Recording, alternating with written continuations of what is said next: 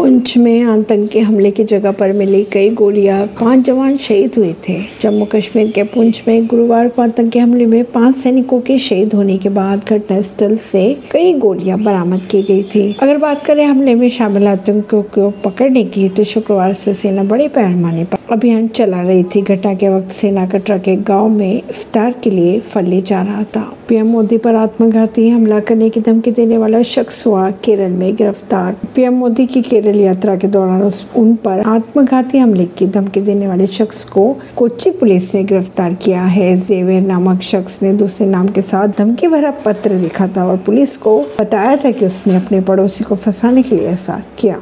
PM मंगलवार को करेंगे कोच्चि का दौरा। कुनो नेशनल पार्क से निकलकर 150 किलोमीटर दूर पहुँच गया चीता पवन। यूपी में घुसने से पहले ही पकड़ लिया गया। वन विभाग के अनुसार पवन नामक चीता कुनो नेशनल पार्क से निकलकर लगभग डेढ़ किलोमीटर दूर शिवपुरी के करेरा वन में पहुँच गया था और उसे पड़ोसी राज्य उत्तर प्रदेश के वन में घुसने से पहले ही पकड़ लिया गया। ऐसी ही खबरों को जानने के लिए जुड़े रहिए रिश्ता पॉडकास्ट से। परवीन दिल्ली से।